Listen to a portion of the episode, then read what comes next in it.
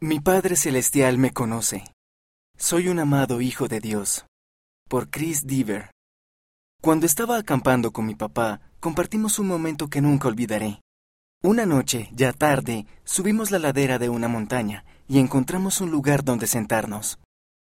Al contemplar el cielo nocturno, nos hallamos rodeados por las estrellas más brillantes que había visto.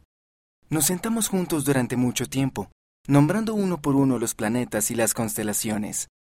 Me sentí muy pequeño y poco importante al observar el universo que tenía ante mí.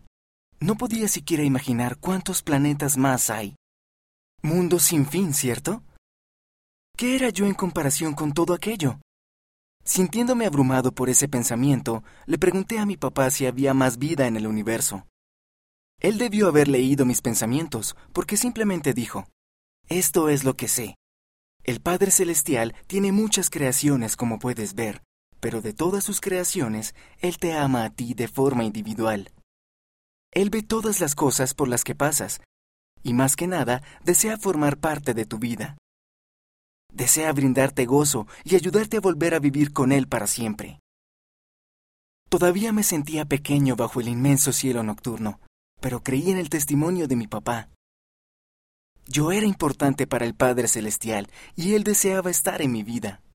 Recordé lo que enseñó el presidente Dieter F. Uchtdorf, entonces segundo consejero de la primera presidencia. Esta es la paradoja del hombre. Comparado con Dios, el hombre no es nada. No obstante, somos todo para Dios. Tal como aquel cielo estrellado, las creaciones de Dios son infinitas, pero también lo es su amor por cada uno de sus hijos, por cada uno de nosotros. A veces recuerdo ese momento, cuando me senté en una montaña con sobrecogedor asombro. Tal vez yo no sea nada en comparación con Dios, pero Él no piensa de esa manera.